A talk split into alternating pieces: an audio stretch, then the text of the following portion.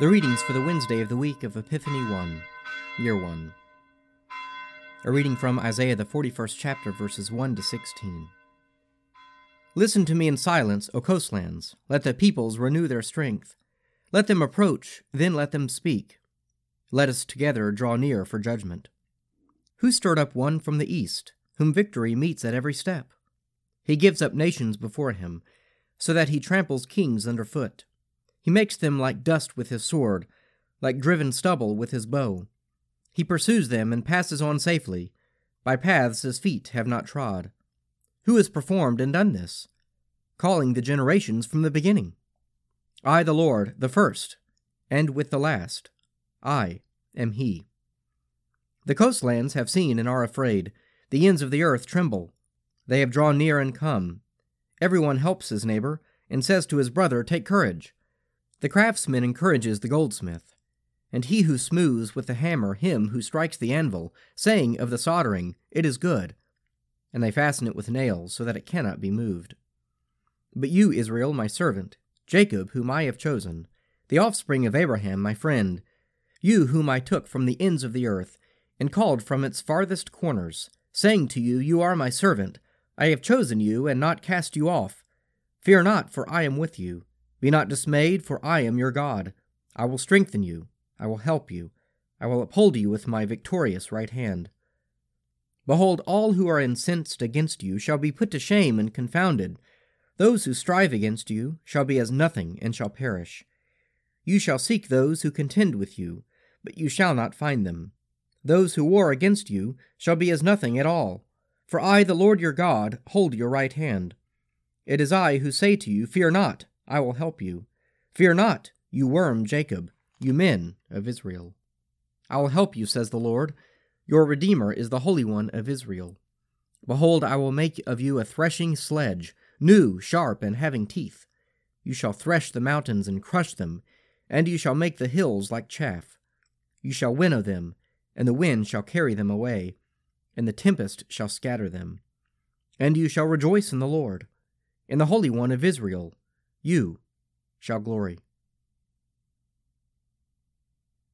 A reading from Ephesians, the second chapter, verses 1 to 10. And you he made alive, when you were dead through the trespasses and sins in which you once walked, following the course of this world, following the prince of the power of the air, the spirit that is now at work in the sons of disobedience. Among these we all once lived in the passions of our flesh, following the desires of body and mind and so we were by nature children of wrath, like the rest of mankind. But God, who is rich in mercy, out of the great love with which He loved us, even when we were dead through our trespasses, made us alive together with Christ. By grace you have been saved, and raised us up with Him, and made us sit with Him in the heavenly places in Christ Jesus, that in the coming ages He might show the immeasurable riches of His grace and kindness toward us in Christ Jesus. For by grace you have been saved through faith, and this is not your own doing. It is the gift of God, not because of works, lest any man should boast. For we are his workmanship, created in Christ Jesus for good works, which God prepared beforehand that we should walk in them. A reading from the Gospel of St. Mark, the first chapter, verses 29 to 45. And immediately he left the synagogue and entered the house of Simon and Andrew, with James and John. Now Simon's mother in law lay sick with a fever, and immediately they told him of her. And he came and took her by the hand and lifted her up, and the fever left her, and she served them. That evening at sundown they brought to him all who were sick or possessed with demons, and the whole city was gathered together about the door. And he healed many who were sick with various diseases, and cast out many demons and he would not permit the demons to speak, because they knew him. And in the morning, a great while before day, he rose and went out to a lonely place, and there he prayed. And Simon and those who were with him pursued him, and they found him, and said to him, Every one is searching for you. And he said to them, Let us go on to the next towns, that I may preach there also, for that is why I came out. And he went throughout all Galilee, preaching in their synagogues, and casting out demons. And a leper came to him, beseeching him, and kneeling said to him, If you will, you can make me clean.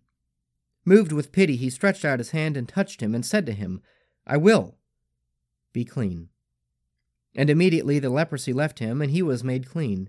And he sternly charged him, and sent him away at once, and said to him, See that you say nothing to anyone, but go, show yourself to the priest, and offer for your cleansing what Moses commanded, for a proof to the people. But he went out and began to talk freely about it, and to spread the news, so that Jesus could no longer openly enter a town, but was out in the country, and the people came to him from every quarter. Psalm 20 May the Lord answer you in the day of trouble, the name of the God of Jacob defend you. Send you help from his holy place, and strengthen you out of Zion.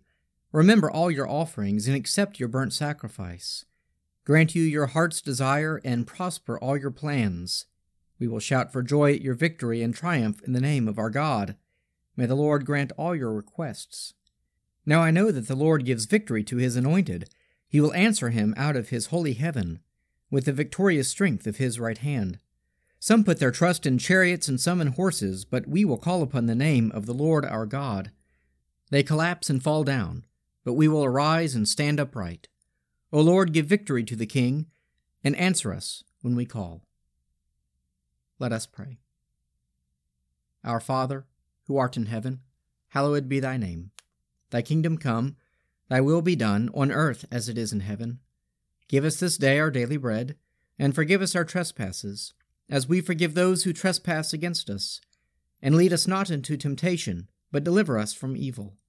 For thine is the kingdom, and the power, and the glory, forever and ever. Amen.